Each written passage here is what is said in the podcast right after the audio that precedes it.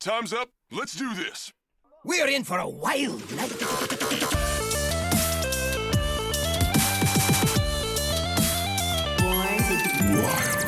Welcome, welcome, welcome, everybody, to episode 145 of Born to Be Wild, a wild exclusive Hearthstone podcast where we have fun hanging out with friends, talking about the wild format of Hearthstone, and spotlighting members of the wild community. I'm your host, as always, Nate Wolf. Uh, I am uh, starting a little bit later than normal, but it's for a good reason. We have a really special episode tonight. Um, in fact, joining you from Orange County, California, and it is un- unusually rainy uh, here today.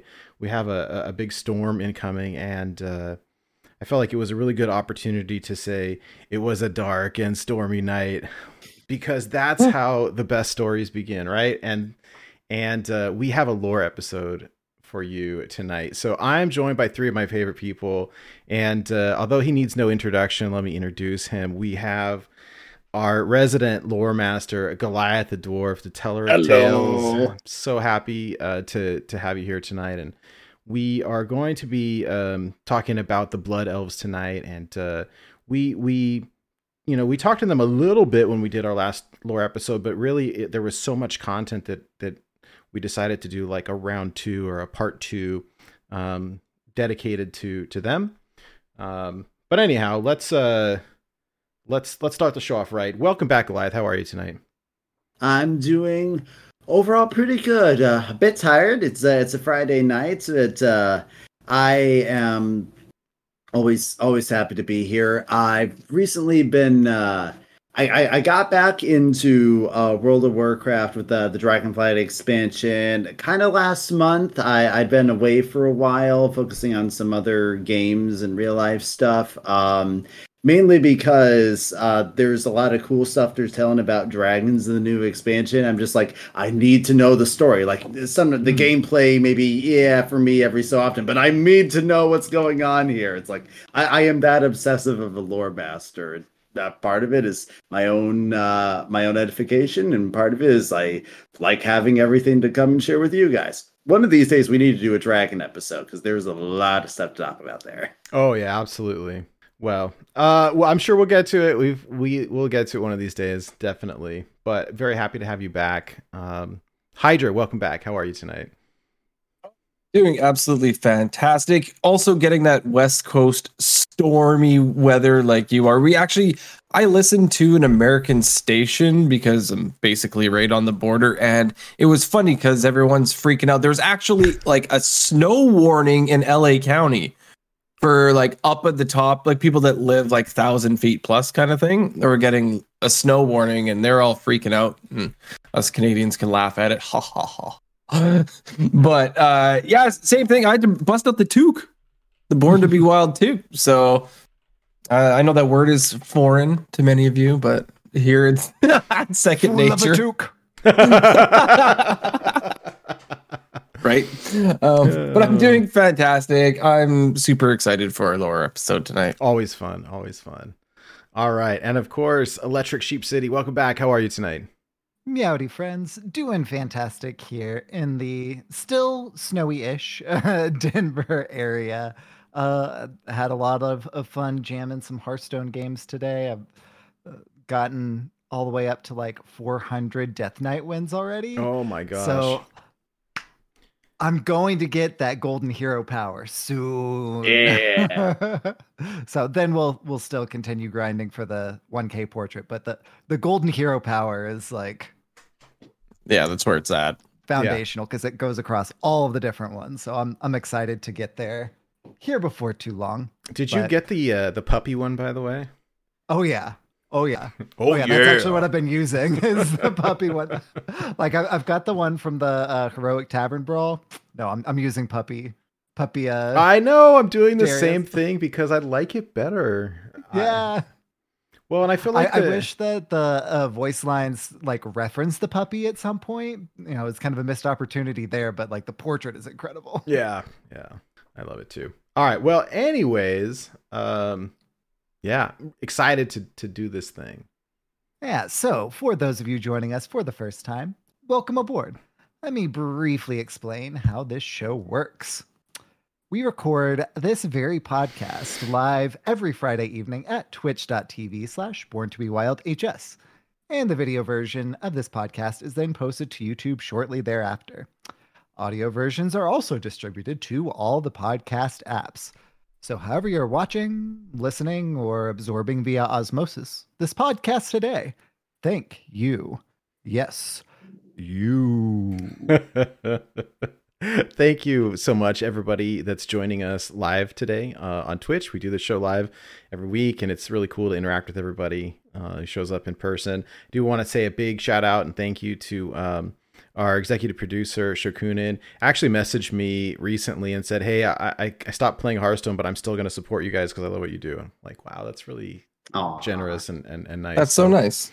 Um, but also thank you to to a big shout out to Armorn, um, our, our longest running sponsor. Uh, Can I even say that? I, I, I guess that's the right word. And and uh, and all of our other patrons. Just really cool to to have everyone um hanging out, and, and the support means a lot. So thank you so much. Um, if you're interested in supporting what we do, you can like, comment, subscribe to our stuff on YouTube. You can comment on or um, like review our stuff on the podcast apps.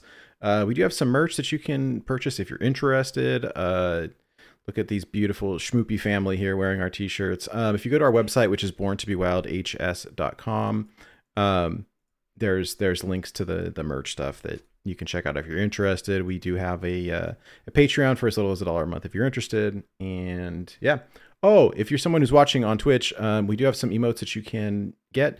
There's free ones that you can unlock just by following. There's also ones that you can get uh, that are more exclusive that you can get by subscribing, which uh, is free also if you use your Amazon Prime. So, anyways, um, lastly, I do want to say if, if you're interested in hanging out with any of us, we do have a Discord channel. Uh, it's just a really cool online community friends that we've made all across the whole world. Um, we have fun hanging out.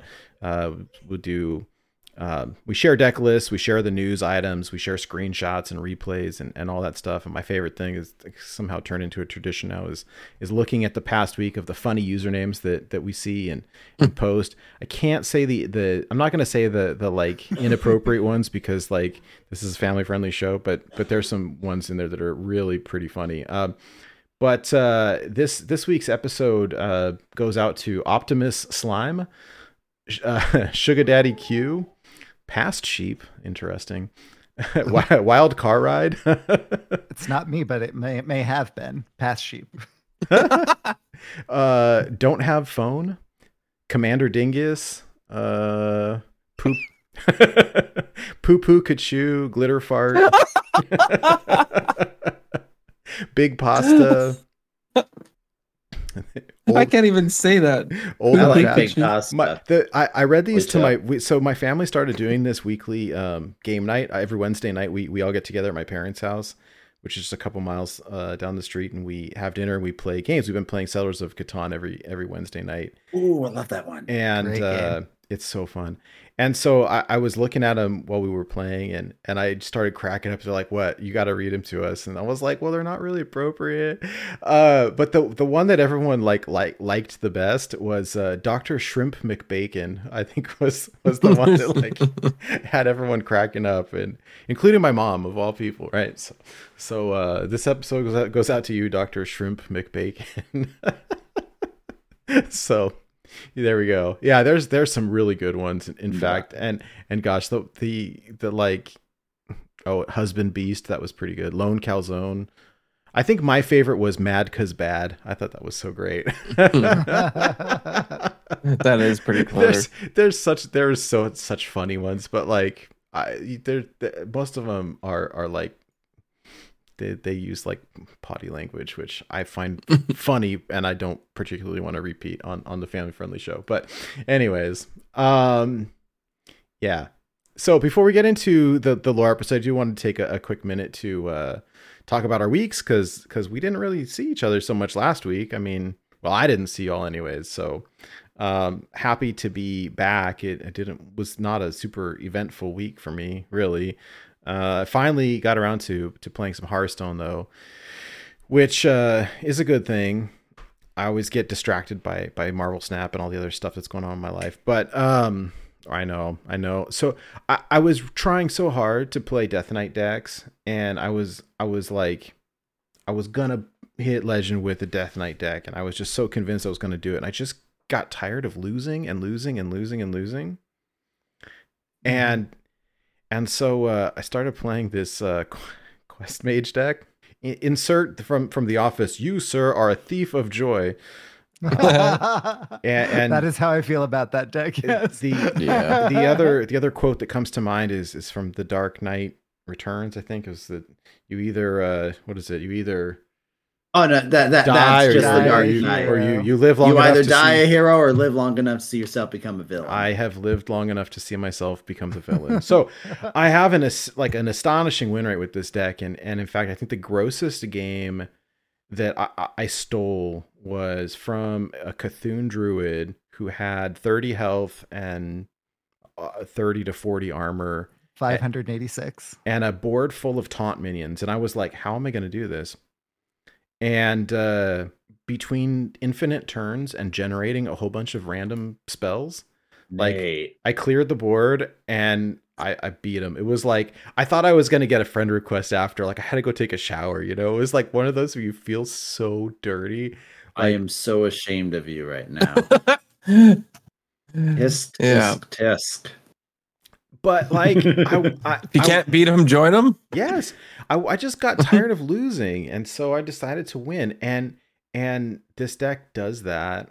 It, it took me a minute to learn how to play it because like I've been avoiding it. I've been actively avoiding this for like probably a year now.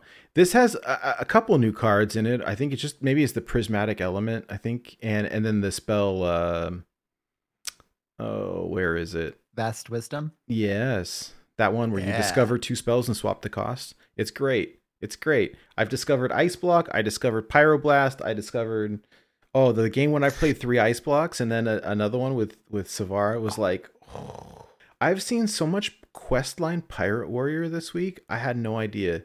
Really? It's bizarre. Yes, I'm part of the problem. I acknowledge that.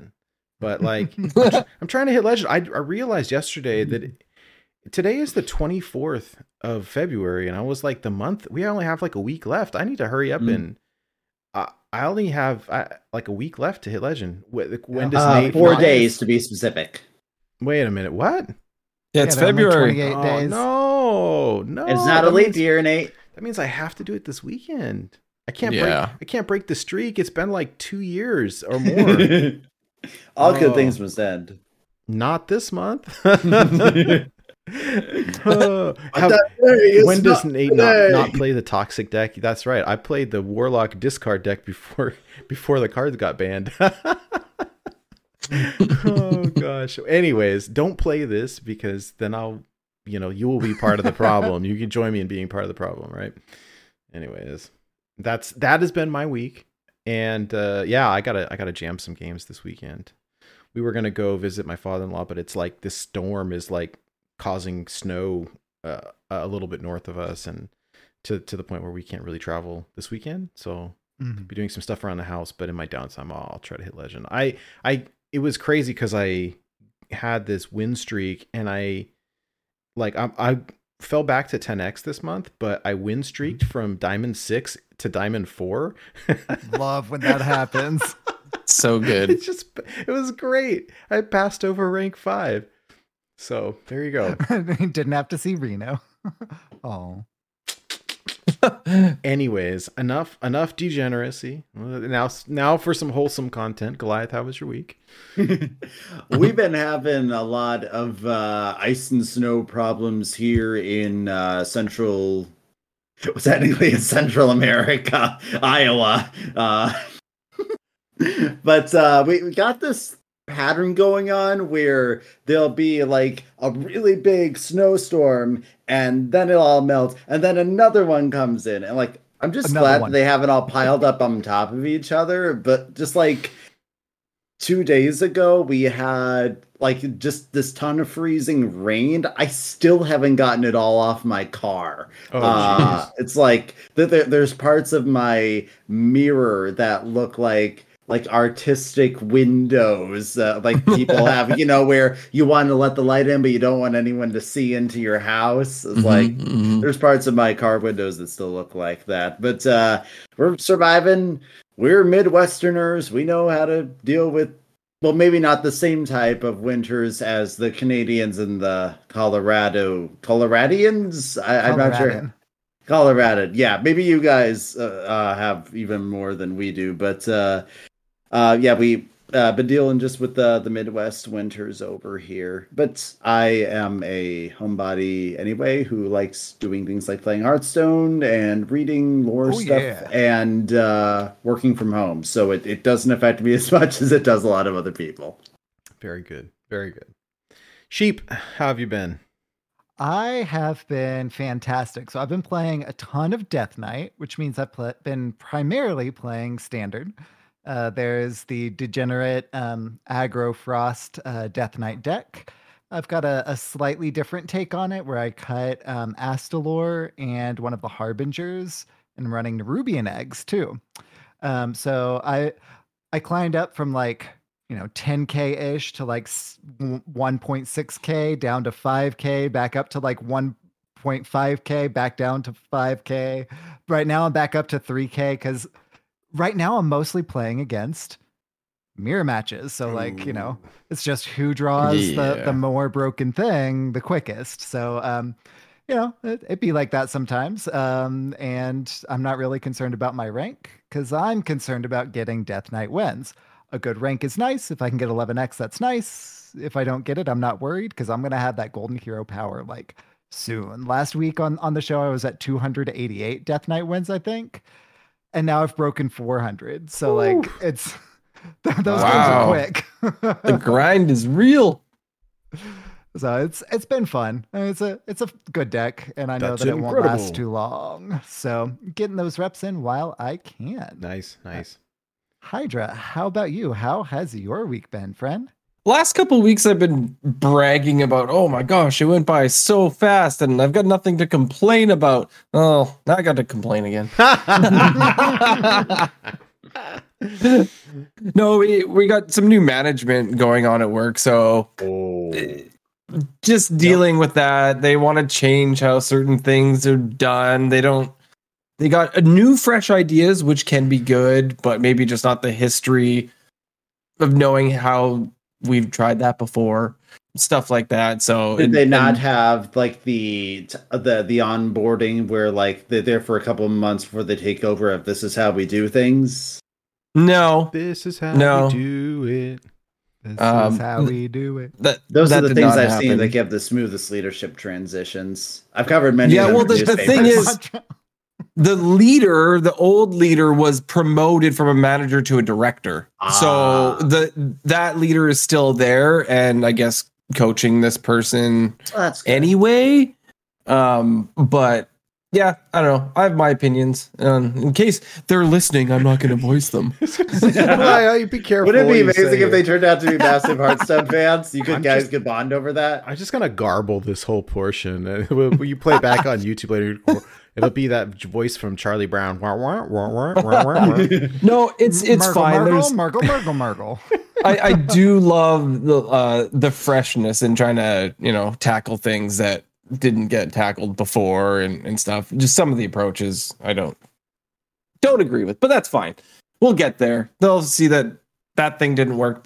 We'll move on. I mean, there's there's like so many things that they want to do, and then we're all sitting there chuckling because it's like, yeah, we did that. That didn't work, but okay, let's we'll, we'll let them take a crack at it, and unfortunately, it will fail. But um, gonna- just different a different approach would be nice, but that's fine. They can they can figure it out for themselves. But so it's been crazy because they came in at a really really busy time too. So I've basically been working late and then when I get home, I'm supposed to be studying for my schooling and so that's kind of gone by the wayside. I've been putting that on the weekend. By the time I get home, my wife wants to relax. So I've just been chilling uh, like on the couch or watching TV in the bedroom. And I've been playing on my Steam Deck and just relaxing. And I've been, you know, I should not have started now, but Civilization 6 was on sale. And I love nice. Civ Six. yeah, it's only We seven play bucks. Sometime. Oh, It, it's great. Yeah, like it's still a full face. priced game. Like it's still at tr- like AAA price, and it went on sale for seven bucks. So I jumped on that instantly and been playing like quite a bit of it, and juggling that in Divinity too, and kind of going back and forth between Mm. the two of those. And Hey, yeah, I I did get my first victory in Civ the other oh, against computers, but you know, Oh yeah. Still. hey Hydralisk, what do you think of your boss?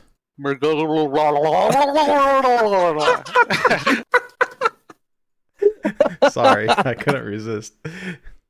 I'm so happy to be behind the computer again. I can I can Yeah. do this all the annoying things now. And you know what? It- yeah. it's it's so funny because I sort of know how you feel when you're like, oh, I could just sit back and relax because you, you get used to running it and having to move the things around, and now it actually it feels strange to not have to do it. It's weird, right? Mhm. Yeah, yeah. When you get used to it and then you don't do it, it's like, oh, I, I what am I? I just, I get to. I just sit here here? Because I'm as free as a sheep now. but yeah, uh, Hearthstone wise, making sure I'm doing my dailies, and like you, Nate. So in on EU, I'm afraid this month I co- possibly could lose my my 10x because I haven't no. touched EU at all. Um, it I believe I am still sitting at bronze 10 over there, Oh my goodness. and I haven't played it. And like you said, there's four days left, and actually there's less than four days because EU ends earlier. Oh yeah. Oh yeah. So I better get on that. In fact, like you this weekend, I'm gonna have to jam a bunch of games. I'll just play something broken. Maybe I could play uh, your deck there, Nate. It's I you know, I have Open the Waygate on EU because I used to play Open the Waygate, old school Open the Waygate mage on that deck, on that server. I, I will say I much prefer the old one where you just you Mhm. drop four giants and then you just Yeah. kill them with the giants in That's one what I played, yeah. instead of taking infinite turns. Like I mean, you still could if you wanted to. I just don't know. remember the version where you uh, got a ton of spell reduction and with yes, Uh-huh. the infinite fireballs. that is fun. I don't. It it it doesn't work as well. But They specifically came out against it. yeah, I mean, Sork being at four yeah, is yeah, pretty it's- yeah, big. yeah, Yeah, It doesn't it's really gross. work anymore. But anyways, Yeah. well, Well, we oh wait, we- wait, wait. Welcome to the news. The news is so good. Oh yeah. So we do have big news. We're not going to spend a lot of time on it because this is a lore episode. But we got an awesome tweet from Matt London. I'm just going to read it out. Hi, all. Recently, we've seen a lot of passionate conversation regarding the Hearthstone Wild format. Thank you for that. Today, we kicked off a Wild Summit, a big internal discussion about the state of the format and how we can bring you the best possible experience. Wild has a lot of moving parts. It's unlikely adjustments will happen this week, but we're committed to building a great plan for Wild, sharing more info once we do. Thank you. So yeah, um, they are doing the thing. They are in discussions about Wild, and I feel like this is something that could have its own complete show, and we could bounce ideas off each other. We could go real deep into it, and now is not exactly the time. No, But yeah, I, I kind of thought like this news is too big to not share, right? But like, let's just hold off and talk about it next week, and we can devote like a whole episode to it. Because if we talked about it tonight, we'll just delay like the the lore that we already planned. um, so I I think that you know we, we'll think about it. I will say there's a lot of people that well I I- I've heard anyhow that are like well that's nice but we've heard that before like we want action not talk and, which is an interesting um perspective i think that it was hilarious that Iksar responded with buff secret mage and uh, oh yeah, that was so great. um oh what did cora cora what did cora say i don't i i don't have the tweet up but um something else funny. Yeah, it was something about how like we should have meetings and call them summits or, or something oh like that. gosh She had a Yeah. better See- delivery. see that's she had the a better delivery for sure. That's the thing, right? Though, like Do they just have like a, a conversation or what is this? But it, it it's it's somewhat encouraging. I, I may be like sniffing the, the the copium in in heavy quantities with this tweet Mm-hmm. here, but like, so I I reached out to Matt and and we we chatted a little bit. Um, I was trying to see if I can get him to come on the show. And uh, long story short, he's he's down, but I have to go through official Blizzard channels, so that process has begun. So we'll see if it pans out or not. But but we've we've chatted, and I'm trying to make that happen. So I think that it would be fun if if we can make it work, and I'll keep you all posted. But um, we'll we'll see. Um, we've also submitted our application for the the community Blizzard community thing, and I have not heard back. So whatever. Um, yeah we do have a big fun thing that we've been procrastinating on and when i say we i mostly mean i um, Yeah, uh, we have our listener series season six signups are live right now. If you are listening to this po- very podcast right now, you can go to esheep.city slash B2BW series. And I imagine that it is also on the Born to Be Wild HS.com website. And if it's not already, Nate probably will have it up there by the time this goes live on all of the things. Um, so this season's theme is Lords of Icecrown. And Nate has been putting together this incredible logo, which he says it's still a work I- in I'm- progress. this Like, is only this half was the this final, is only like halfway like- done here because it it's Looks so good. oh thanks If this was final, That I'd was be like really at making thrilled. Frostmourne the I and the Helm of Domination the O. Like it, it fits so well. I was trying to to the, you guys are gonna laugh. So the the the the thing lately around with my family's been goofing around with the stupid Chat GPT thing or whatever it's called. I've read Yeah. it, right yeah. and so my kid my kid is using it to to create like custom magic cards and my brother is using it for the same purpose coincidentally and so i asked it like hey i'm trying to design this logo and i'm having a, a hard time and here's the theme what do you like what do you have any ideas for me and it said yeah incorporate the the the helm of domination and and the frostmourne and maybe the Icecrown citadel and i was like What? okay you know i mean it, it, it's just text right cool. and and then I was like, mm, it's like, well, what what type of font should I use? And it spit out like six different fonts. Why don't you look at these? And half of them were wrong, right? It's like I was like, I I was like, hey, I I want it to um, you know, I Would you get lot like a, a frilly dainty stuff or no, something? but I said, hey, I, help me help me find a font for a Hearthstone custom Hearthstone expansion or whatever, and it came up with six fonts, and three of them, like, and what it said was was interesting. Was like, well, Hearthstone is a fantasy game, and so you want some fantasy fonts, and and so try like this or that, and I pull it up, and it was like this frilly, scrolly, and I was like, that is not that is not right. Um, Mhm. But the last one, number six on the list, was like the one. Uh, but I had a, a buddy one time, a, a design friend, who said, "Y- "You can't, you can't take a font and just use it. You have to tweak it somehow. Like you got to make it yours. You can't just like Mm. type it out and, and let it go." And so, uh, I, I cranked out the 3D the 3D engine and then I swapped out yeah I I, I plopped out the O and stuck in the Helm of Domination and I was like yeah this is kind of cool but I want to like incorporate Frostmourne somehow how can I do that and so I made it the eye. and I, I it was kind of I was uh, not sure but I I think I like it so I I don't want to looks derail the show but but Also, uh, Chat GPT. it looks cool. oh Oh, gosh. Chat GPT also said that Nate, your name was Nate Freakout. Wolf. oh oh that was Oh, so yeah, and, funny uh, what was Craig again? Um, The walnut. the walnut. It's yeah. I was at Hydra asked it, "What's bo- uh, tell us about Born to Be Wild?" And it said, "Born to Be Wild is a is a Wild Hearthstone podcast hosted by Craig the Walnut and Nate Freakout." And I was, and like freak out was even spelled funny too. it was P H R E A K O U T or something like that. It was Yeah, so it's great. got like Q in there. Yeah, Uh, yeah. Oh, it was somewhere. P H Freak out. R E All right, Nate Q freak out. freak out. I, you know, you know, every once in a while, like I keep saying, "Oh, I shouldn't use my real name on the show. I should use a, you know, a, a fake name." well, freak out. I think I found it.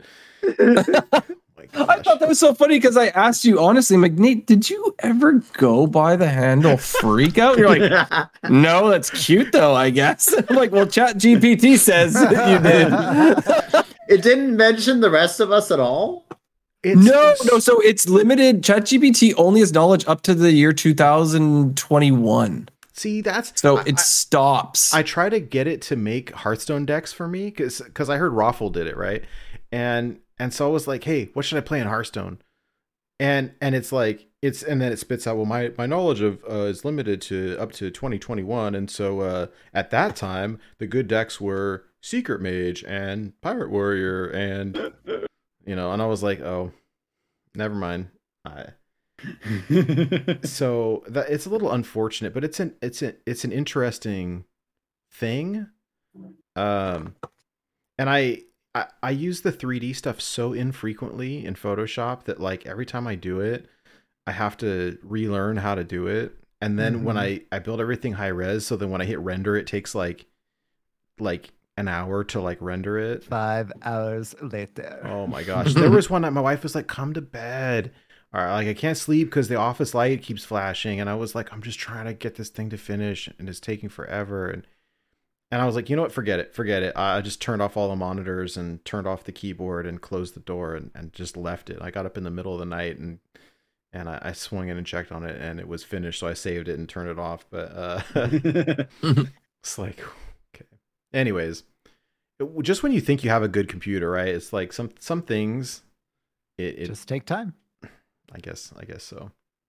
Anyways, the listener series, uh, it, it I think it got postponed because like you know we were busy having babies and moving and having parents die and things like that. So, um, but it's been like mostly finished for like weeks slash months now, and so we're putting the final touches on it, and uh, it's it's basically ready. But signups are live.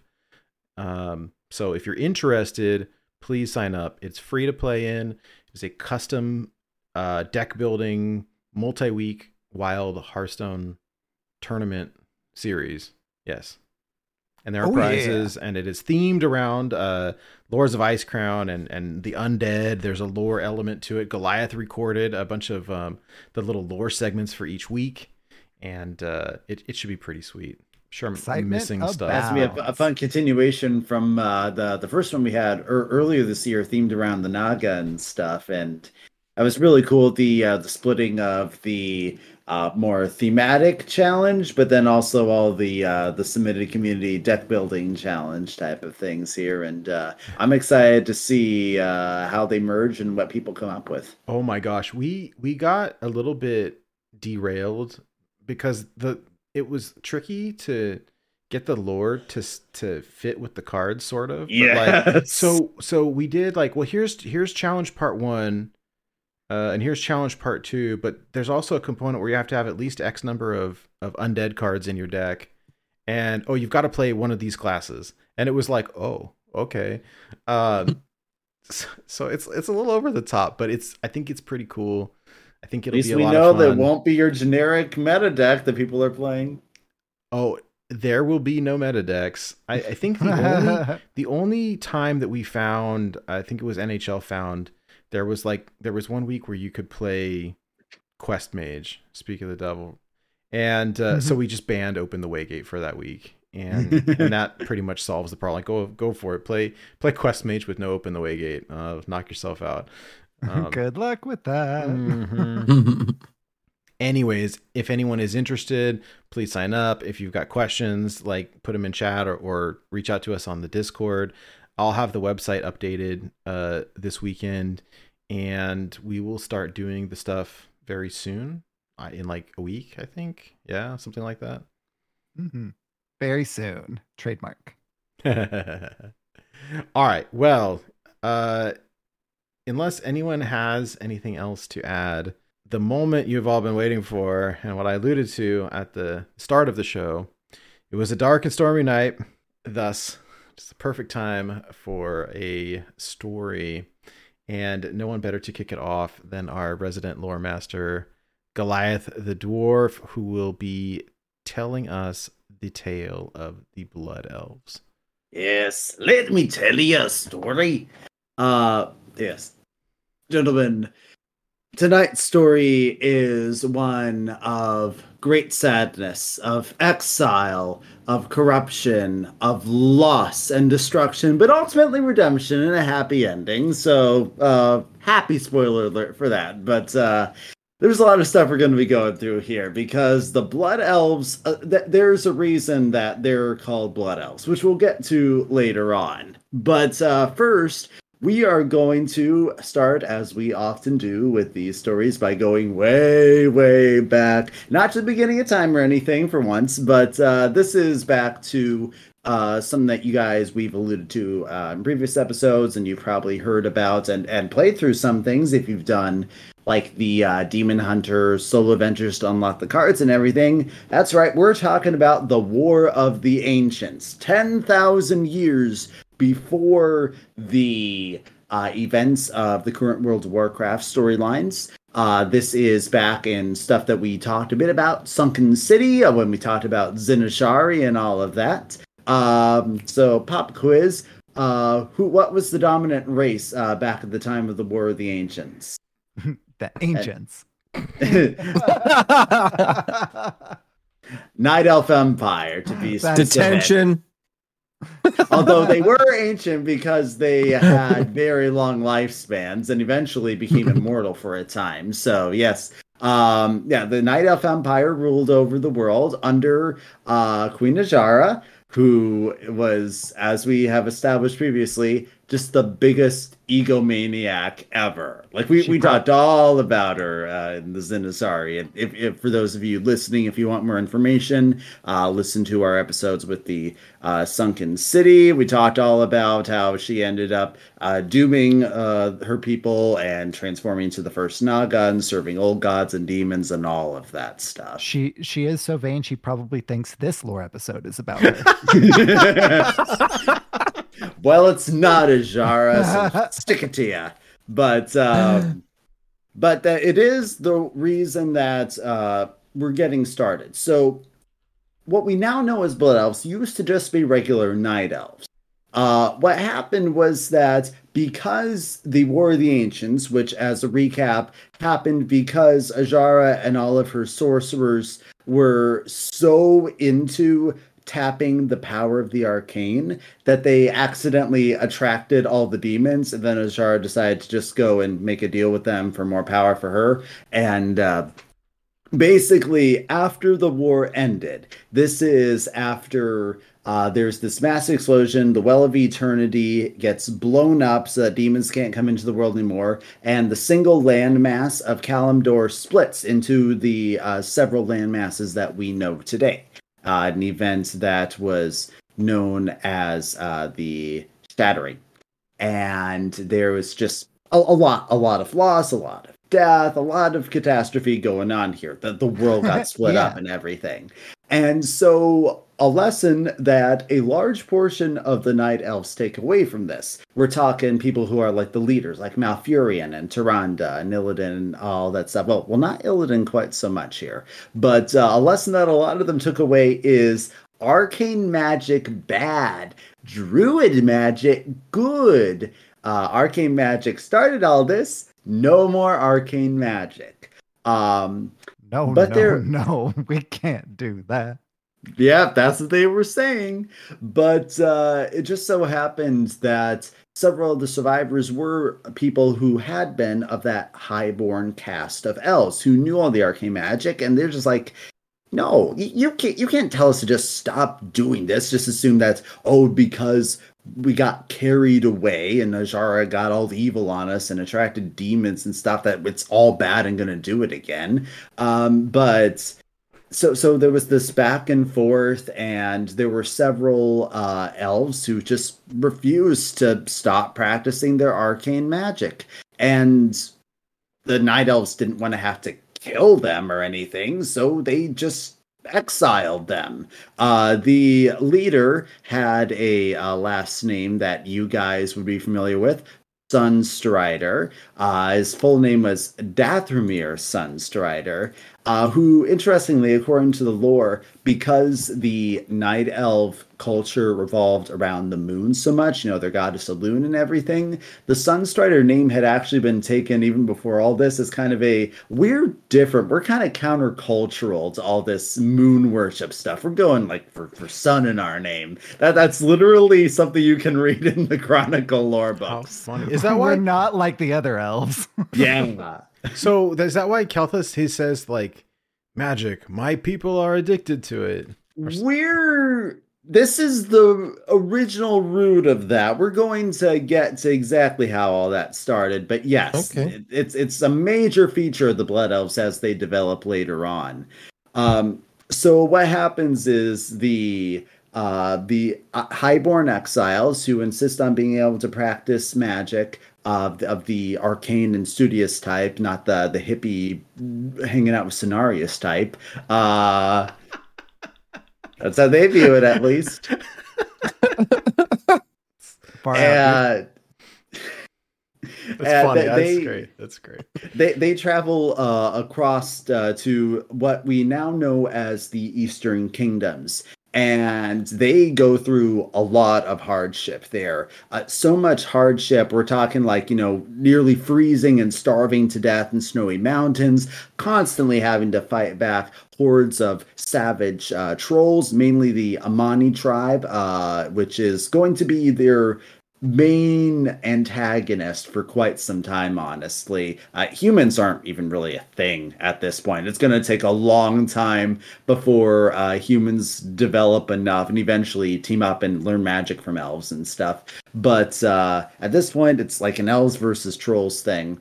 And this is actually why the blood elves look so different because they lost their taller stature so they're shorter than night elves and they lost their purple color. Um, initially, this was more implied that like they, they got paler, but then uh, Blizzard decided to kind of retcon that in a way because they wanted to allow people in World of Warcraft to have like any uh, race, skin color they wanted. So technically, there are like black and Asian looking night elves and stuff, and it's not really a a, a thing that's a concern in the lore. But uh, the main thing is that they got so cold and tired and sick and hungry that somehow that stopped them from being purple. Uh, I, I don't know the biology of how that works, but uh, yeah. So eventually they managed to get to a place in the north of the Eastern Kingdoms area and uh, end up founding uh, the city of Silvermoon there. They are able to uh, erect some great uh, waystones and this magic field that uh, helps to keep the area safe and actually helps to turn it into this realm of eternal springtime, uh, which is why it's just like it, it's it's always nice there. Um, there is never any winter uh, in any place that is anywhere near Silvermoon City, honestly. Um, there are uh, a couple of native creatures that they domesticated there, which uh, you'll recognize from some uh, pretty frequently, or, or at least original Hearthstone cards. Uh, the Dragonhawk uh, is one of the OG cards there. We have the young Dragonhawk, and then later on in Old Gods, we had like the corrupted Dragonhawk uh, from the uh, Grand Tournament. That's what it's called. Uh, we have the Dragonhawk Rider, and uh, these are uh, basically domesticated into their what what almost becomes known as like a cultural or in World of Warcraft a a racial mount. They're fierce, fire breathing predators, and uh, they had actually previously been tamed by the local Amani trolls. Uh, which is why there's uh, you remember Jan'alai, the the Dragonhawk Dragonhawk. Loa. Yeah, exactly. And uh, that was something they'd already done, and the letter was like, okay, maybe not everything that these trolls do is absolutely horrible and to be avoided. These Dragonhawks seem like a good idea. Uh, the other one was uh, what we know as the Hawkstriders, and we have cards like the Hawkstrider Rancher and stuff. Uh, they are relatives of the uh, tail and plain striders. They're a bit more of a uh, a showy. They're they're like like the poodles of that family or something, you know, or, or the the parrots, like the, the the colorful plumage and all of that stuff. Um, you guys know we have like the Dark Moon Strider cards. Uh, we have like the Lost Plain Strider all the way back from Goblins and Gnomes, and they're all in the same general family. Uh, Hawkstriders are valued for their trustworthiness and speed. Uh, the Blood Elves said that they embodied the inherent splendor of the Force within the Blood Elven kingdom, and they are really fierce protectors. Like, like if you have a loyal Hawkstrider mount, that no one wants to mess with you because they will. Uh, if it looks like you're in trouble, they will go at whatever seems to be threatening you with sharp bill and claws and all of that stuff right there. Uh, so things are going pr- pretty I- pretty decent. Yes. I always thought of the um uh dragon hawks as as looking like uh chocobos, but or hawk striders rather. Um Mhm. as looking like chocobos, but you know, World of Warcraft. Yeah, yeah, I guess so. I'm I'm not that uh familiar with a bunch of Final Fantasy stuff. I've definitely heard the term chocobo tossed around and I've seen a couple image and yeah, it's basically the the rideable bipedal uh, flightless bird like your ostrich or your emu or cassowary but with parrot like plumage, you know? So it, yeah. Yeah, they're they're pretty cool there. Um and so yeah, that is basically the the development of Silver Moon. The uh, the Sunstrider Lying of Kings lasts for quite a while there, uh, and they have their occasional skirmish with the trolls. It's not really that much of a problem uh, in the end. Like they still stand strong and whatnot, but um, the source of all of their power, because like they they want to have something like that old well of eternity that happened uh, way back when. Now, what happened was that uh, while the well of eternity itself was destroyed, before that happened, our old buddy Illidan Stormrage uh, took a couple of secret uh, vials that he filled with the magical water and kind of stashed them away there. Uh, in fact, that was actually why he was later imprisoned for 10,000 years because he tried making his own well of eternity. Uh, That's and right. When it yeah. was all so when what was it called when it was all like imploding right the uh, the maelstrom was happening Mm-hmm. Yes. and he's sitting here like they're like we gotta go we gotta go it's gonna blow he's he's getting his like little vials of it to stick in his pocket before he runs off exactly. and No, uh, no, yeah, no and yeah, and so that that's why they're like, he's doing the exact thing that got us in trouble in the first place. Lock him away. And they just like for some reason they don't destroy the files. I guess they decide maybe it could be useful at some point or whatever. But uh, they they do have like a massive tree to grow over the well of eternity to make sure no one can't get uh, ahead of it, and uh, that's a story for another time. But um, what basically before all of these elves were exiled, uh, old Sunstrider nicked one of those bottles from Illidan's secret stash there.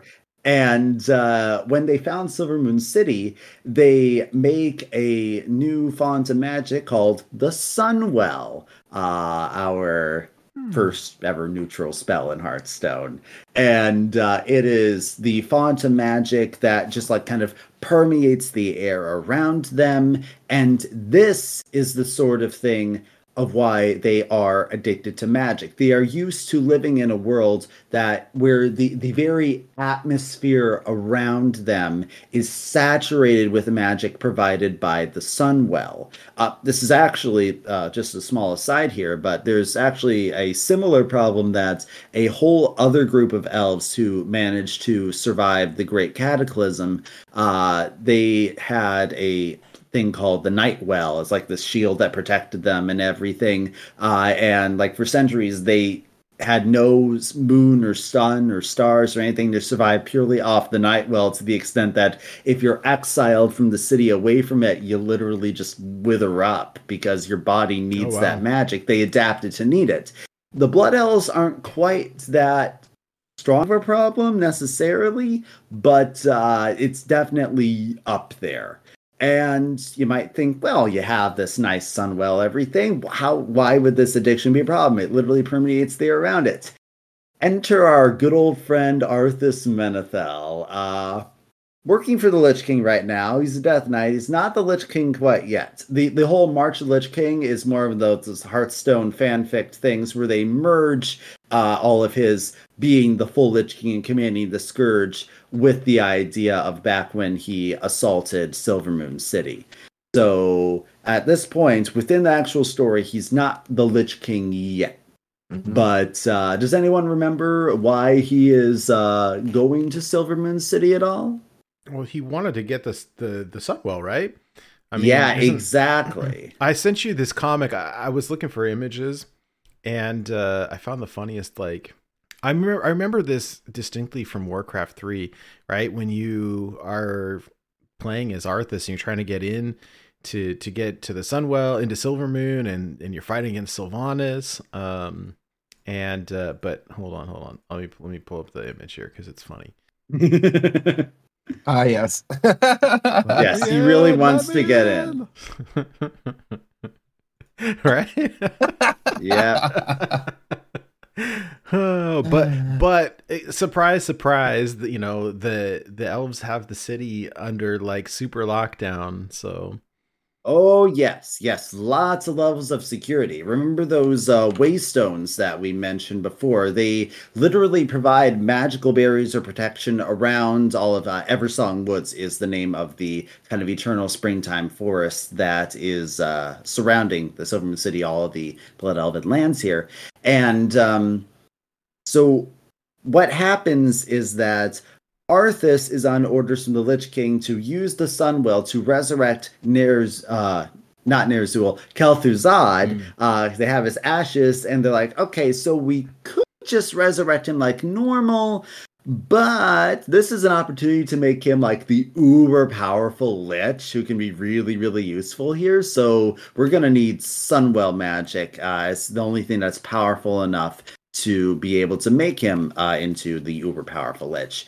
And so what happens is that well th- there's a lot of different parts of the assault honestly but uh, basically arthas and the scourge are able to uh, just use their overwhelming numbers like you, you throw down a scourge then like it doesn't matter because every enemy that the scourge kills is just ri- raised up to become a new member of the ranks, which of course we know is what happened to Sylvanas. We've talked about her story already, so we won't go into too much detail, but she had the position of Ranger General, which basically means that she was the, the military leader. And so she is trying to lead the uh, defense and having the various ambush attacks and trying to, you know, hold off. And there's actually three levels of security, like these three different elf gates and uh, Arthas manages to you know get through all of them through one way or another.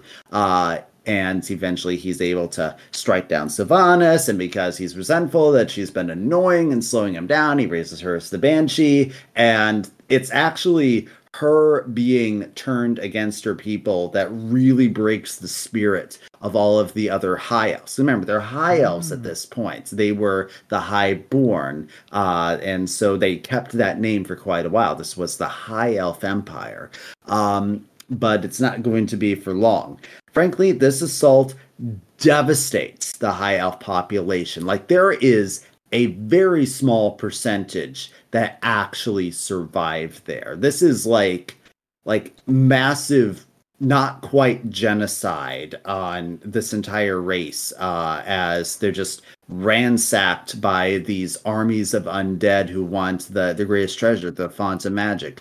Um, Arthas wouldn't have been able to get to the Sunwell if it wasn't for a disgruntled magister named uh, Dar'Khan Drathir, who is our warlock legendary for March of the Lich King.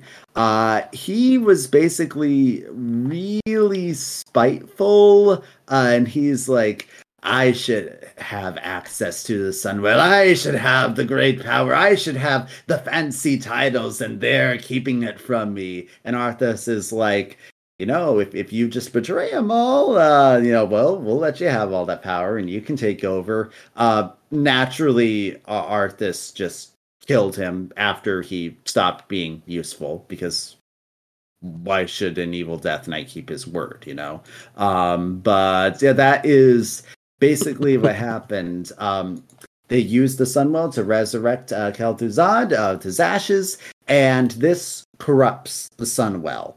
Uh, like you know, the, this evil magic here. So basically, that is going to be really, really bad for all of the high elves. Uh, it's it's going to like you know mess them up a lot. So the the king uh, was actually killed by Arthas in a duel, and his son, the prince Kael'thas Sunstrider, was actually studying in Dalaran at the time. But he hears what's going on and he rushes back, and uh, he's unfortunately too late to help defend against Arthas. Arthas is already gone at this point, but what he does do is he leads the mission to they decide that regrettably the only thing they can do is to destroy the sunwell because it's been corrupted and it's like Eh, having no Sunwell really, really sucks, but it's better than having this corrupted Sunwell. And the dark energies were literally already killing the survivors, and there's not very many elves left anyway, so you don't want that happening. And um, so they, they destroy it. They basically kind of magically blow it up. But here, here's where the, the writing gets a little bit weird here. Some of the remnants of the Sunwell's magic remains, they were collected by a red dragon who was disguised. He just looked like another elf. He's like one of those things where dragons like to have a, a mortal visage. Uh, his name was uh, okay. Can I pronounce this? Um, Korialstrasz, I think. And he basically took the remnants of the magic, like the few pure remnants left, and he turned them into a lady who was imprinted with false memories and thought she was a real human. Oh, uh, no. But she's actually the embodiment of Sunwell magic. Uh, any questions so far? Is she like touchable? Is she see through? Yeah, like, yeah. oh yeah, she's not ethereal or anything. She she's a solid physical person implanted yeah. with like a, like a, a backstory of her own life. Exactly. She thinks that she's a regular person. Um, I kid you not. She actually ends up having a bit of a uh, romance with uh, the blue dragon Kalecgos. Uh, and like eventually kind of figures out uh, who and what she is, and like she's as surprised as anybody else. Um, she's going to come into the story again later. Uh, okay. But in the, in the meantime, Kael'thas has, uh, as the de facto ruler, you know, the the heir, uh, the only royalty left and everything, uh, he he has a lot of decisions that he needs to make, including some vacancies that need to get filled because uh, Sylvanas was the ranger general and uh, uh, she's kind of gone now. So this is where our hunter legendary from uh, March of Lich King comes in. Halduron Brightwing, not the fairy dragon Brightwing. We are friends. No, no, this is a different guy who happens to have the name Brightwing uh, in his name there, and he basically just takes over as the new Ranger General. Um, Kael'thas decides that he needs to go out and you know do some uh, uh, fighting to try to you know get rid of this scourge that's destroying everything. And while he's gone, he appoints Lor'themar Theron as the regent lord. So he's looking after the city and the people. And uh, Kael'thas leads a full 15% of the remaining population in a joint effort with the Alliance to reclaim the fallen city of Lordaeron, which you might remember was uh, Arthas's city that he grew up in, but later destroyed when he killed his father and just like absolutely devastated it in the name of the scourge and all of that stuff. Um, it's uh, at this point where our buddy Kael'thas ends up uh, he ends up under the abusive leadership of an extremely racist human general uh, named Garithos, who uh, really hates all non-humans and is literally only in charge because every other competent officer above him died, and so he's just like. I'm in charge now because I'm next in rank, even though he is absolutely horrible. okay, patches.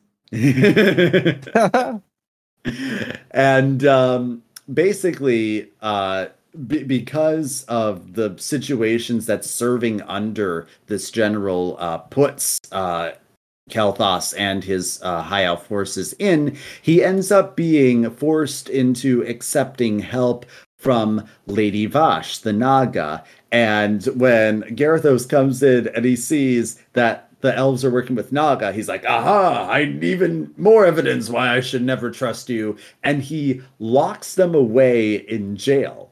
But Lady Vashj comes to the rescue and she's like, hey, you know, I work for this guy named Illidan.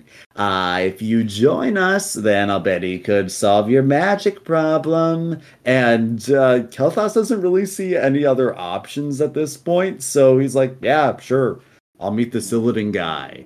And uh, ends up traveling to Outland and uh, helping Illidan conquer the Black Temple and set up his base of operations there under the promise that Illidan is going to teach them some techniques to help to substitute for all of this loss of magic because as I said, they, they, they don't have a corrupted Sunwell anymore, but they, they have literally nothing, and they're starting to kind of wither away because the magic is like a source of nourishment for them. They need it as much as food uh, because it's become such a strong part of their being.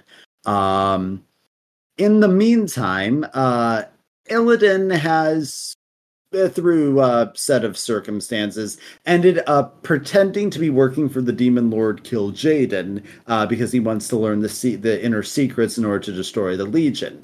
Uh, Kil'jaeden at this point is dealing with the fact that the Lich King is openly rebelling against him, and so he tells Illidan to go and send some forces to be able to, you know, deal with the Lich King right here. And this is where we get that iconic image of Arthas and Illidan fighting. Um, which uh, do we have a copy of that show, Nate? Yeah. Yes, there we go, right there. Um, and from this we get a different version of uh, Scourge and Undead. Actually, uh, we get the Dark Fallen, also known as the San'layn, because a lot of the Blood Elf forces that uh, Kael'thas sends in to help Illidan, well, they end up dying and getting resurrected as undead. But a very particular type of undead. The Lich King kind of looks at them. He's like, hmm, I'm feeling creative today. I'm going to try out something new. I know, I'll invent vampires. Uh, so yeah, vampires technically exist in World of Warcraft, just kind of in this this very uh, specific way. And maybe there's there's kind of other versions, like you know we have the the Venthyr and like the Revendreth. That's technically an afterlife and stuff. So uh, yeah, the, the Murlocula. Murloc. yes, Yeah. who is a lot of fun. Yeah. Um, but uh, yeah, that that that is how Don't uh, tempt we me. get. so uh, we have the uh, basically ruled over by Blood Queen Lana'thel, who was uh, one of Kael'thas's uh, uh, generals. And then there's the uh, Blood Princes like uh, Keleseth, Valanar, Taldaram, and uh, they eventually become uh, like uh, you know bosses in the uh, Icecrown Citadel raid and all of that stuff. But uh, basically, this is where the uh, San'layn come from. And then, of course, over time, there's other Blood Elves who get resurrected into Scourge as just kind of normal undead in the sense like maybe they're ghouls and you wouldn't even know they were elves, or they become Death Knights, and so they're basically just cool elf-looking Death Knights and stuff. But uh, so we have our, our corpse taker, right? Mm-hmm. Yep, exactly. I love that card. And um, yeah, I'd say at this point, uh, the elves are just in a really bad place. Th- this is the part where they change from being high elves to blood elves in honor of the blood that was shed when so many were lost. So whenever you hear blood elves or Sin'dorei in their language, uh, it is very specifically like they are as a race defined by this tragedy. They they rein invented themselves and to an extent their culture adapted and stuff and they're still trying to rebuild Silvermoon. Uh, there's a lot more that happens but uh, we're going to take a, a short intermission uh, before we continue on with uh, where all of that uh, learning new magic techniques and stuff took them. In the meantime we have uh, another song to share with you guys. This is going to be the first time i have heard this Time for the seventh inning stretch. Can y'all hear it okay? Mm-hmm.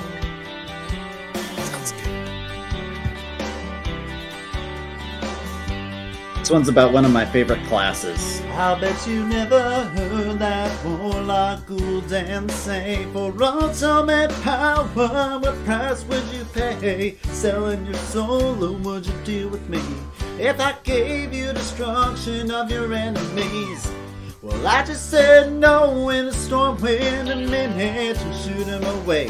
Though I might now regret it, he just rode away on his dread steed. But now I've reconsidered signing the dark deed. I should have been a warlock. I should have learned to wield the fel. I'd be summoning demons and destroying my enemies with shadow spells, stealing the demon souls like thought and Locke, chanting those doom rituals. Oh, I should have been a warlock.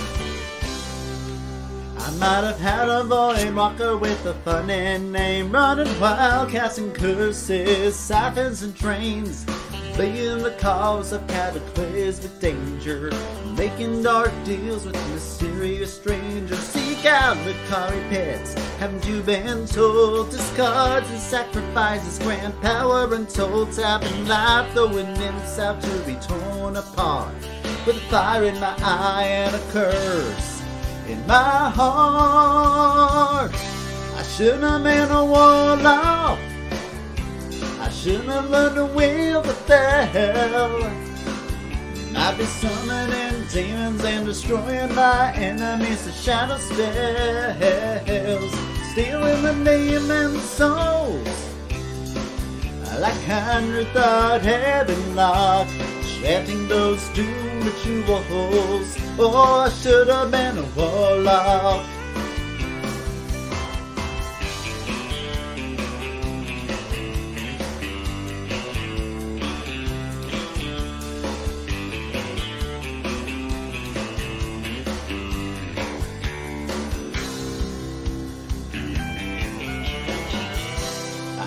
Have been a warlock.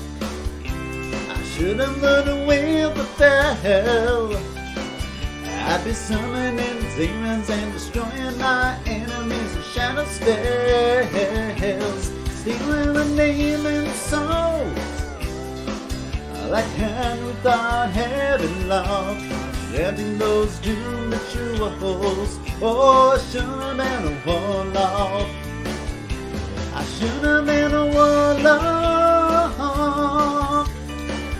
Yeah, I should have been a warlock.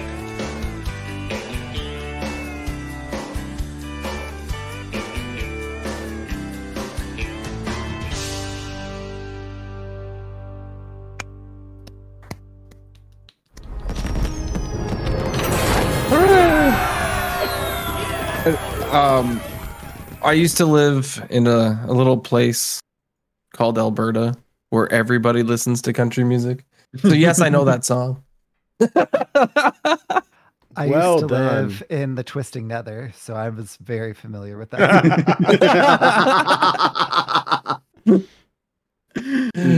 yeah. Oh, that was great. That was great. Part of my ongoing quest to eventually have one about every Hearthstone class. we'll see how long that takes. But oh uh, yeah. So, uh, before we continue, are Well- there any lingering uh, questions or clarifications anyone wants about what we talked about so far with Blood Elves? when do we get a warlock uh, hero portrait with a cowboy hat on? I can't wait, answer that. I, in I Battlegrounds, there is Yeah. uh, Oh. Cowboy N'Zoth, which is Oh, you're pretty kicking right. Rad. Oh, okay. Yeah. Well, that's what. Bring that to constructed. That's what I was gonna say, right? Here, uh, Howdy. does it say that? No. no, the battlegrounds don't have voice lines, just the random emotes do. you can do. Some of them do, but they're Oh, the yeah. like legendary ones. Yeah. Right. Oh Crazy gosh, ones. I love when they uh when they've got like special I don't know special voice lines. Uh that'd be so great if they had one for um the the the cowboy N'Zoth. Instead of yo ho ho, it'd be like yeehaw. Howdy. oh yeah, yeah, yeah, yeah. I recall that now. I should have had it up during the song. I forgot all about it. That's great. Good times. Well done. Well done. Thank and you. how? Thank you very and much. howdy. okay. So, where do we resume?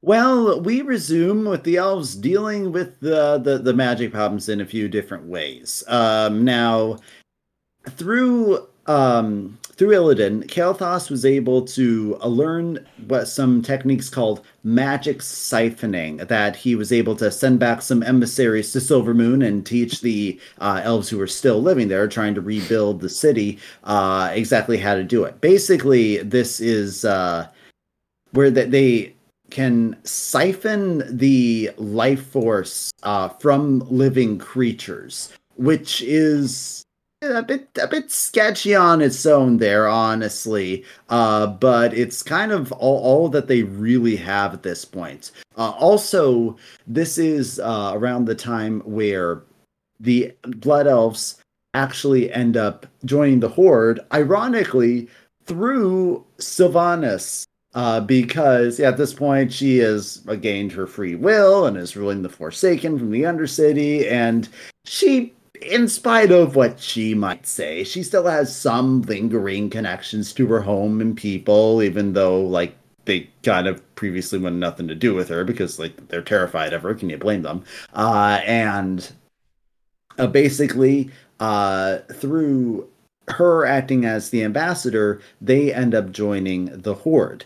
They would have, like previously, they had ties with the Alliance, but the whole uh, Garithos thing and, like, you know, the, the Alliance didn't really come to their aid and uh, suffering the abuse under the generals and all that stuff. They're like, nah, we're, we're kind of finished working with humans right here. Uh, we'll join this other, like, fellow group of outcasts because we, we need allies, and this is kind of all that we have right now.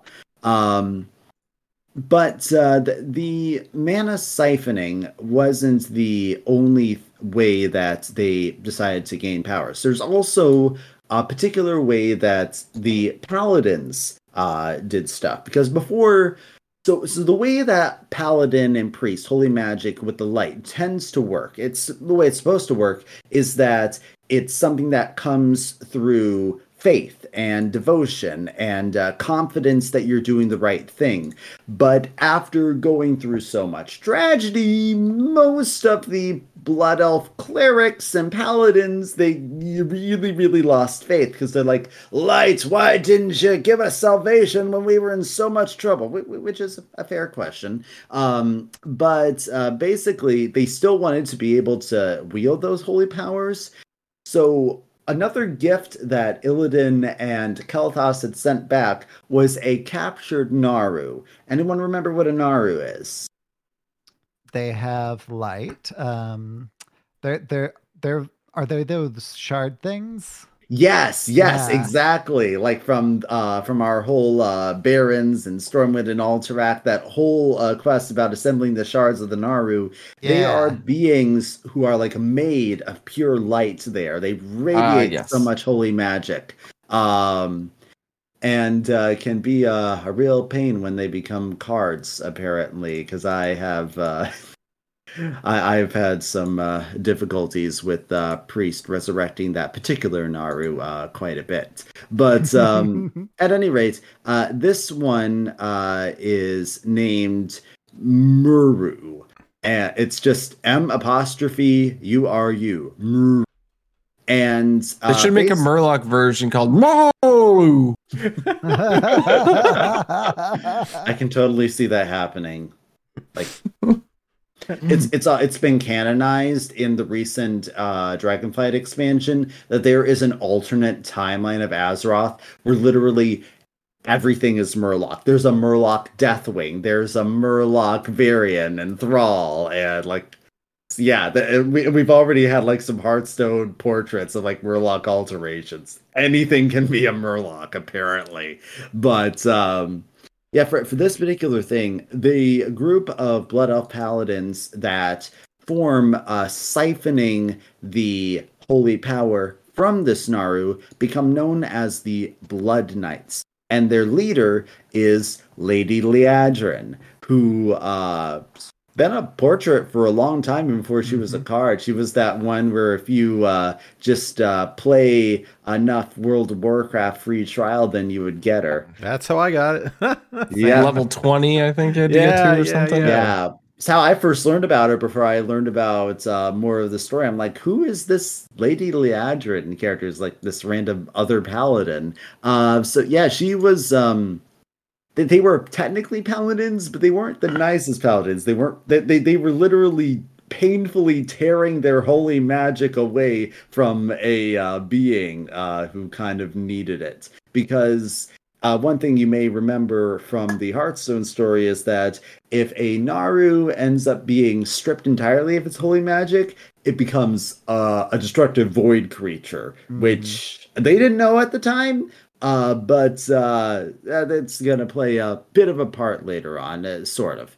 Um, now we also have a couple other uh, factions that are constantly kind of uh, splitting up among the elves. Can, I, uh, can I ask you a quick yes. question though? It does Yes. so she's got this big sword, right? Does it have is Mm-hmm. this anything special? You know, they all have some kind of special like weapons Uh, names and all that. I don't know of any particular name or lore behind her weapons. Uh, that's just, I think in this case, it's Blizzard just leaning into the really cool art uh, for a major character like that. Um, yeah, sorry to disappoint, but Oh, this is right. one case where I, I don't have anything special about a weapon. And these the Um, these blood knights and, and blood elves and stuff like they seem really seem to be with like the the yellow and and the red. Is there Mhm. like a thing there?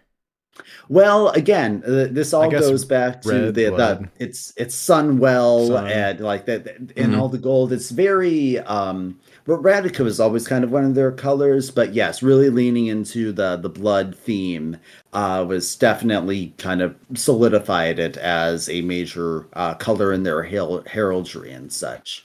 Um and yeah, it's it, it's something that uh that they've they, they just kind of embrace they also really embrace the concept of like the rebirth. Uh, phoenixes are kind of their symbol uh, and uh, you'll have eventually we'll mention Al'ar and such. Uh, so ph- phoenixes are something that uh, blood elf mages might have kind of specialized in uh, conjuring over say the human mages of dalaran and whatnot. So it's it's definitely as i said it did influence their culture quite a bit um, so uh, getting into a couple other categories or um, factions of elves, we have the Sunfury. Uh, these are specifically the loyalist forces of uh, Prince Kael'thas Sunstrider here. Uh, they set up this base in a place uh, called Netherstorm in the Outlands while they're uh, helping work with Illidan here. And uh, it's uh, basically th- there's this old Draenei spaceship that uh, kind of broke into pieces a long time ago. And uh, the Draenei uh, on Azeroth, they live in one of those small pieces that's known as the Exodar, but there are other ones that are still in Outland. And uh, the ones that uh, Kael'thas and his uh, stooges set up shop in is known as Tempest Keep and uh, they basically have like uh, Illida's like, okay, yep, you guys can kind of do your own thing right here. Um, and but uh, eventually, Kael'thas really lost faith in Illidan uh, because uh, Illidan was very, very paranoid and very, very secretive. He's like, I don't know if there are any disguised demons who are listening on our plan, so I'm just not going to tell my allies anything that I am going to do here. Uh, and Kael'thas keeps coming to him with, okay, yeah, wh- wh- where's that magic you promised? I'm sure the siphoning was a good start, but we really need a working, lasting, sustainable solution right here. And uh, Illidan is too busy with his secret project that he won't tell anybody about, which is the Demon Hunters. Uh, like I suppose Kael'thas might know something about the Demon Hunters because uh, I'm sure like he had to have a bit of permission uh, from Kael'thas for Illidan to recruit some of the Blood Elves into the Demon Hunter ranks. But uh, really, it's it's like his top secret weapon, his his army of the ultimate demon killers. He's just like, I don't want any of this leaking out. And uh, Kael'thas becomes so frustrated with him that uh, he abandons Illidan altogether and ends up working for Kil'jaeden, the demon lord who Illidan was previously pretending to work for and now is very obviously not. And Kil'jaeden wants to get back at him and all that stuff. Uh, so we'll put a pin in that. We have one more uh, little break off section because as Kael'thas is becoming more and more uh, paranoid and corrupt, uh, a lot of his followers lose faith in him. Uh, this is a group that becomes known as the Scryers. So we have our Star Scryer card uh, back from the uh, Ashes of Outland expansion, and the Apexis Smuggler uh, qualifies as one of them as well uh, by the uniform and the art. And uh, this group actually uh, is led by ones who had a vision of another Naaru uh, who is in a ruined Draenei city on Outland called Shattrath. Uh, this is A'dal. Uh, you may recall there's cards like Hand of A'dal, the Paladin cards. And uh, Oh, so I was thinking like hello from the other side. and uh, basically they uh, kind of have a bit of a conversion. They're like yeah okay this uh Kael'thas is going on the deep end here like he's serving demons and all that. No we're we're gonna go and uh, actually do some good and help to rebuild the city and make life better in this land. Uh, and it just so happens that this faction that's defecting away from Kael'thas has most of the brightest scholars and magisters uh, so who are like you know the the big mage people, and so it's a really big loss to Kael'thas's forces. Like all of his best people are leaving.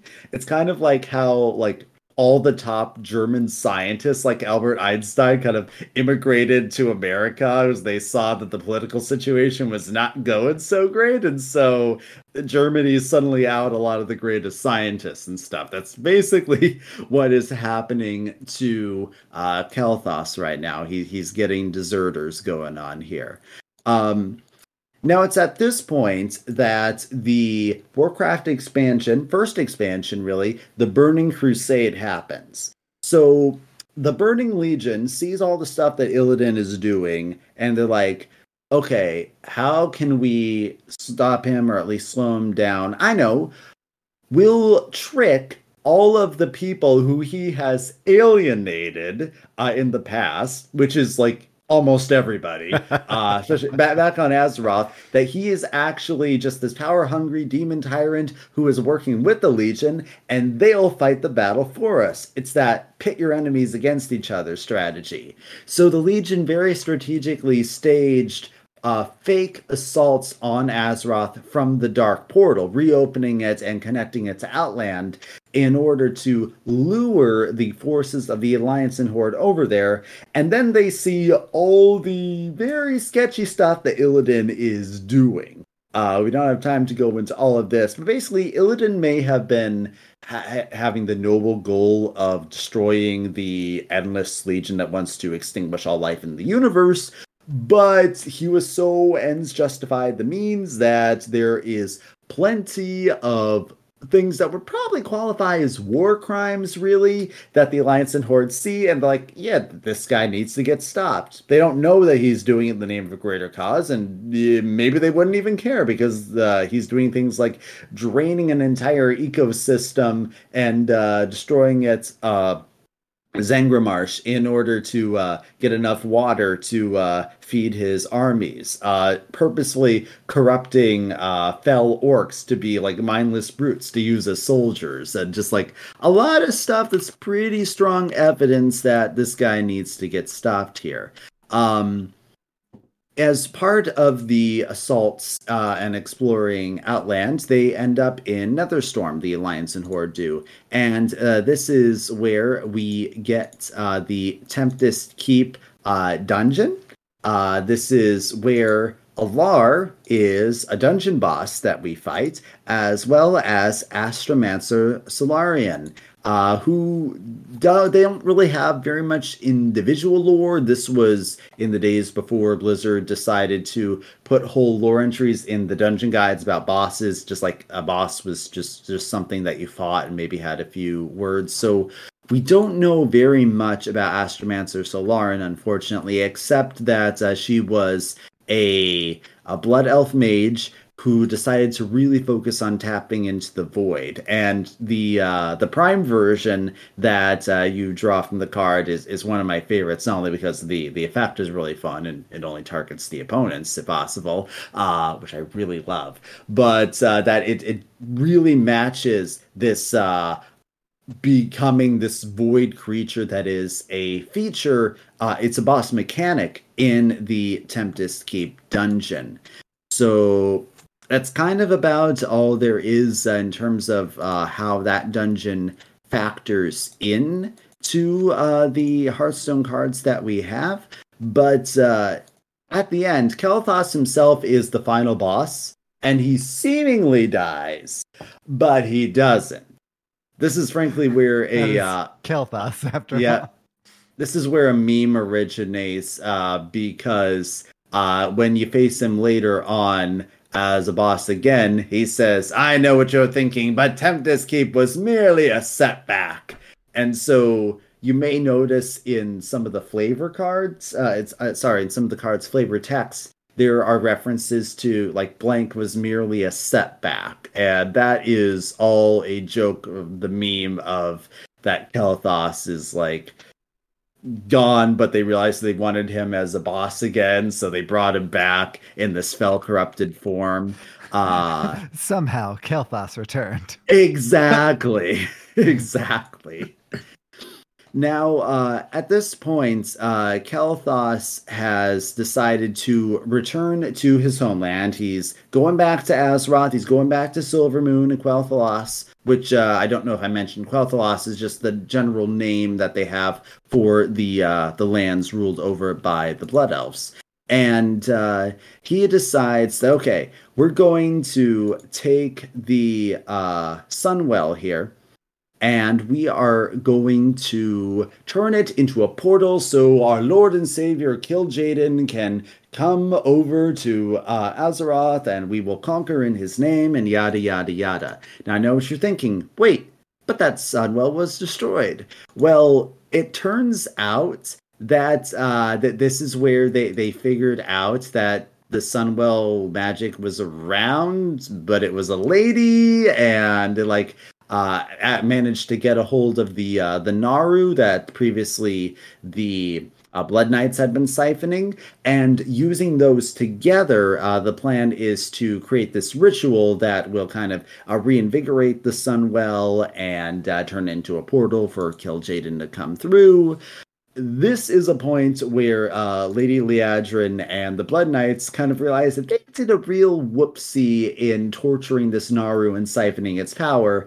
Uh, they uh, repent and decide to ally with uh, the Draenei and other forces in the Alliance and Horde to oppose Kael'thas, coming in with uh, yet another new type of elves who are called the uh, Fel blood. Uh, he just like you know really infused them with fel. It's kind of like how orcs used to be just like kind of more regular uh, creatures, uh, but they turned green after drinking demon blood and getting bloodlust and all that Yum, stuff. yum, yum. Yeah, this is kind of similar with uh, elves just getting infused by fel. And uh, a Hearthstone original example we have of this is uh, Valdris Felgorge, uh, who, again, is, is an original character, but he's very much like what, what a, uh, a Fel blood elf is here. Um, any so that, that that's a lot of different type of elf factions we talked over. Any clarifications needed? Well, I've got a note here that says that Kalecgos is part of this. And what does the Shattered Sun, like cl- cleric, have to do with that? I mean, I see Yes. the example because the green skin, right? Um, Um, that that's actually just the lighting on the card, Oh, oh, the Shattered you Sun go. Cleric. Um, but yeah, the, this the Shattered Sun Offensive is what the new group is called, with Ah. the uh, blood uh, blood knights who team Mhm. up with uh, the Draenei and the the other forces in opposition to Kael'thas's corruption. Uh, they want to restore Silvermoon, and uh, they also team up with those uh, scryers that we mentioned earlier. And yeah, they're all called the Shattered Sun Offensive. Um, this is a part where Kalecgos comes in uh, because he was actually the one who, uh, as I said, they uh, managed to figure out uh, that the magic was a lady and actually had like a romantic interest with her. Uh, Kalecgos, unfortunately, does not have the greatest track record when it comes to his attempts at uh, getting a girlfriend. He even had he had a thing with Jaina for a while, but uh, they had to break up uh, because she just could not get over her hatred of the horde and wanting to be like you know a, a, a cra- crazy powerful mage. She's like I I can't live with this. So yeah, it's uh, but th- this was his first one, and like she ends up sacrificing herself uh, when she realizes I am the magic. I can uh, weaken Kil'jaeden. So when when Kil'jaeden is coming out of the portal, because like he is really really powerful. He's he's a, he's like second in command to Sargeras himself here. Normally, your average adventurer could not defeat him, but she manages to uh, weaken him enough that he becomes a beatable raid boss. And uh, then, uh, using uh, the, her power, she manages to actually uh, so it's it's releasing the full power of the sunwell on him.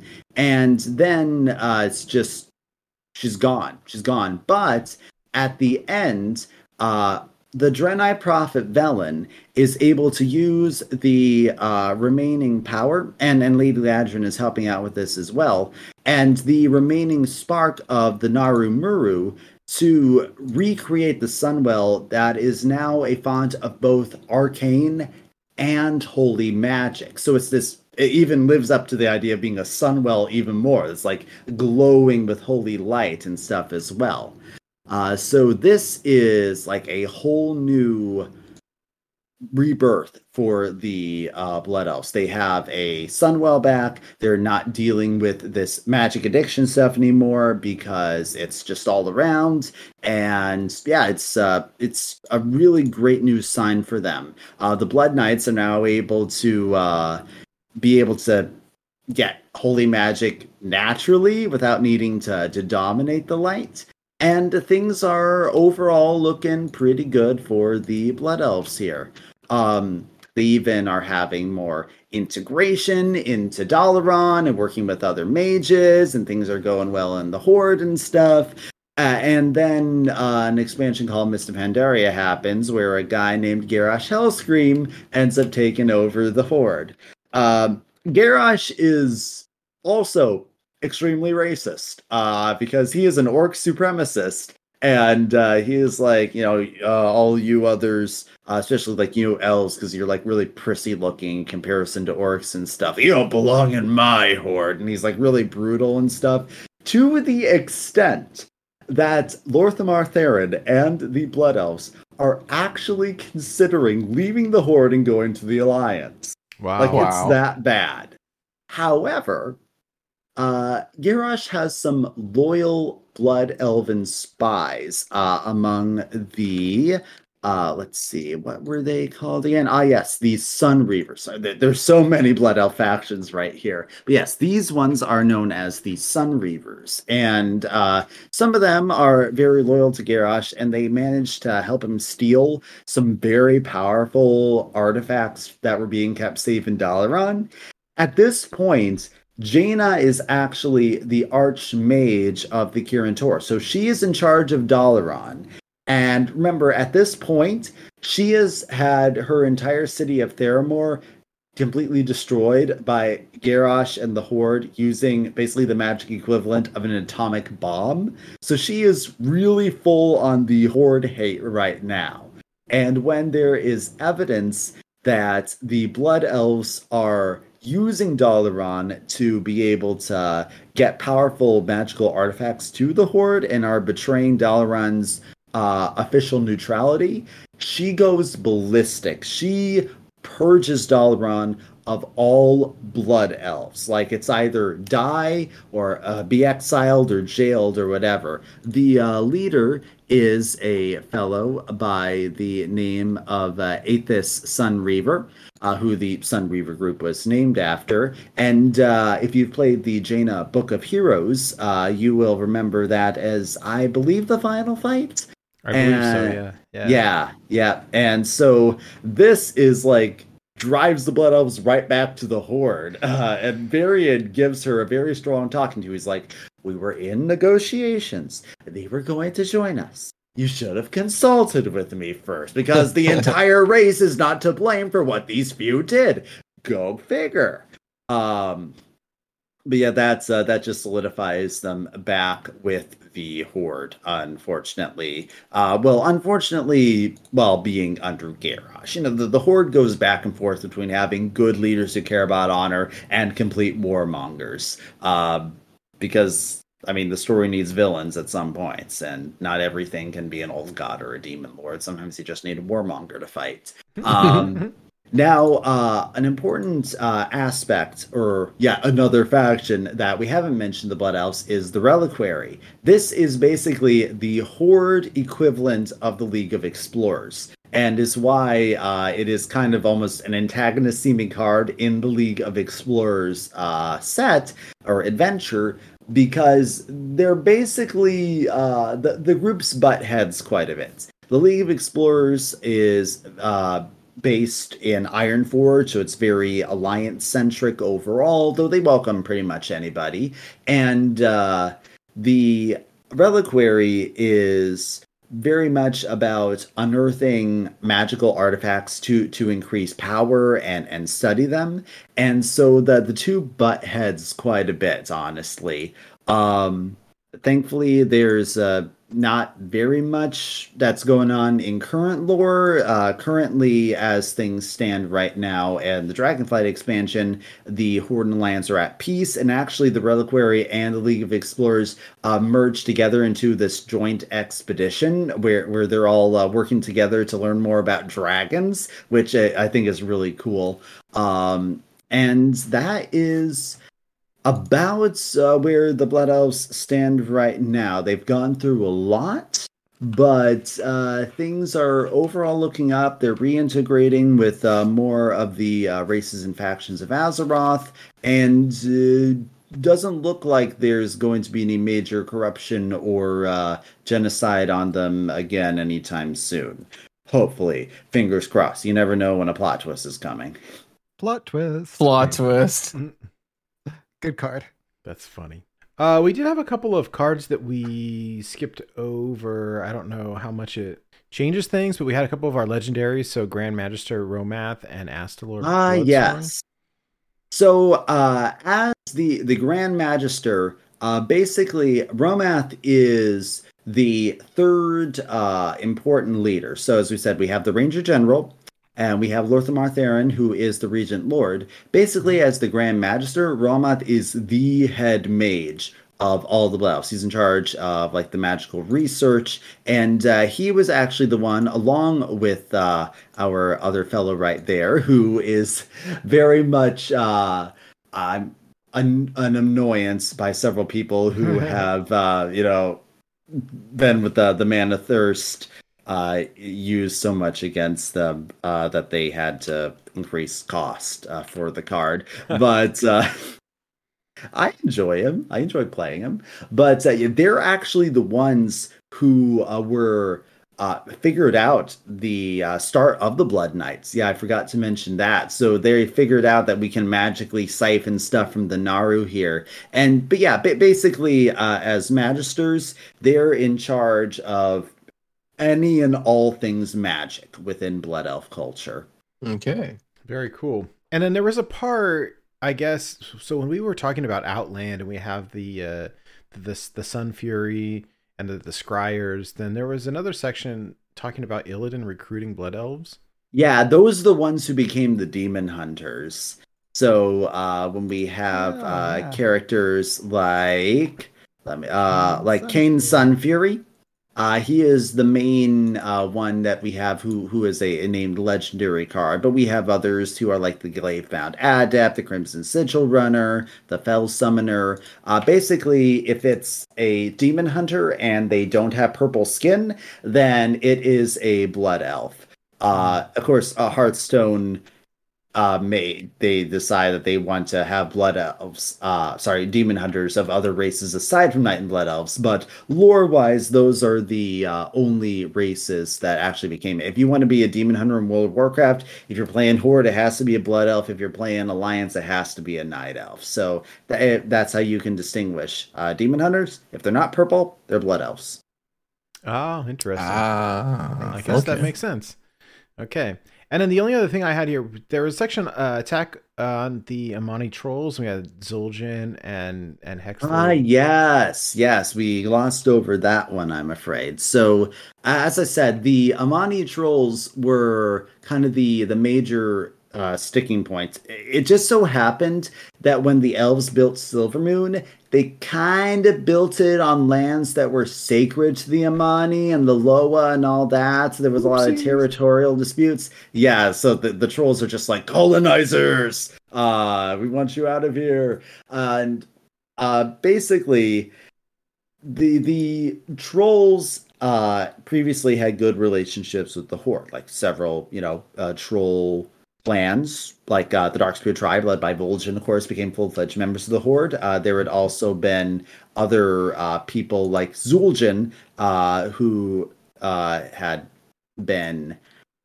allies or early leaders of previous versions of the horde but uh, the the amani led by hexlord malacrass they became disgusted that the horde had accepted their ancient enemy into their ranks and so they uh, were uh, on this big uh, quest in Zul'Aman to okay, like we're going to like uh, capture Loa and we're going to like uh, infuse their powers into our champions. Then we'll destroy both the Horde and the Alliance. And uh, thankfully, Vol'jin was uh, very against this idea because he was loyal to to the Horde, and so he kind of uh, spread uh, word around that hey, you know this um there's these other trolls that are causing trouble. You guys might you know Horde and Alliance you might want to deal with it. And so that is a large dungeon known as Zul'Aman. This uh, canonically happens before everyone goes through the dark portal into Outland. So this is kind of like the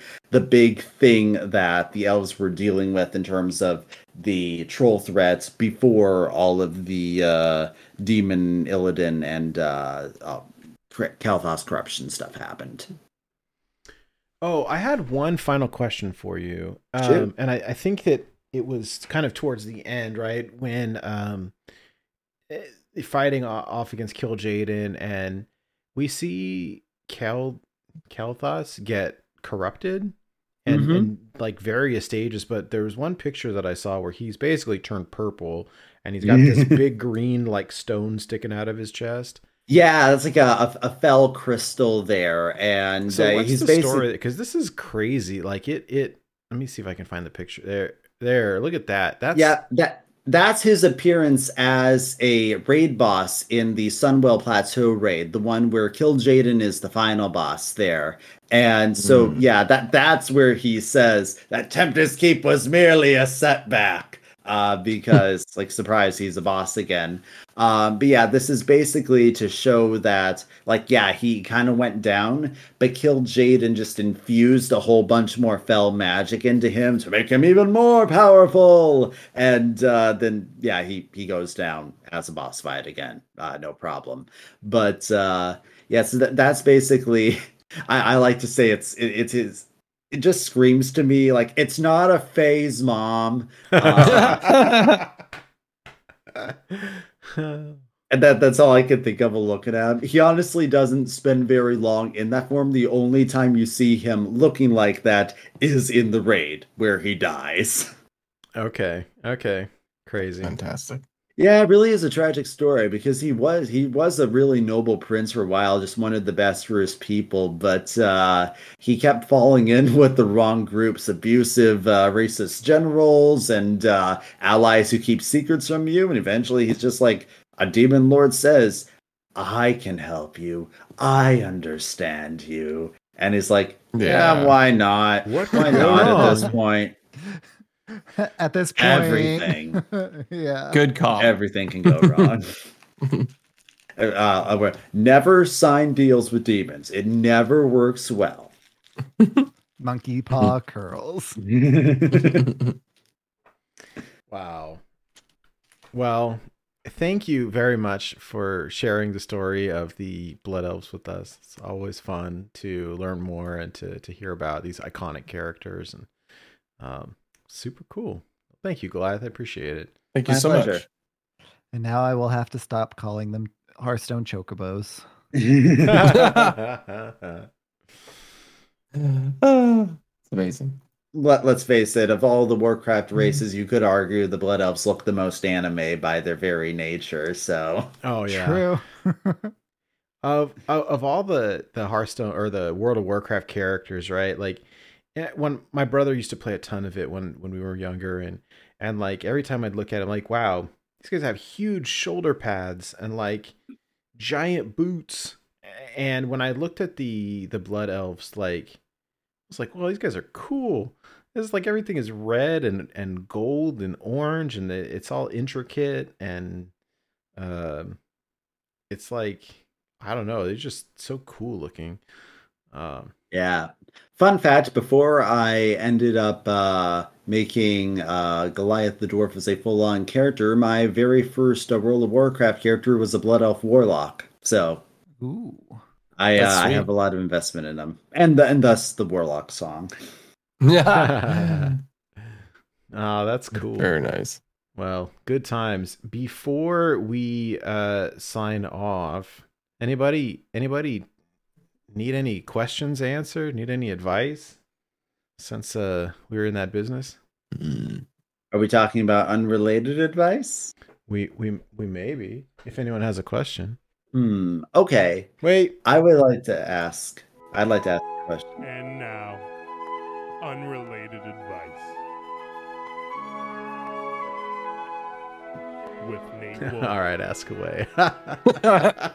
So as I said, we've been dealing with a lot of freezing rain stuff recently, and I am having a lot of trouble getting ice off of my uh, rear view mirrors. Does anyone know how to get ice off of a mirror? the ones so like your side view mirrors? yes, yes. Yes, sorry, the side view, not the rear view.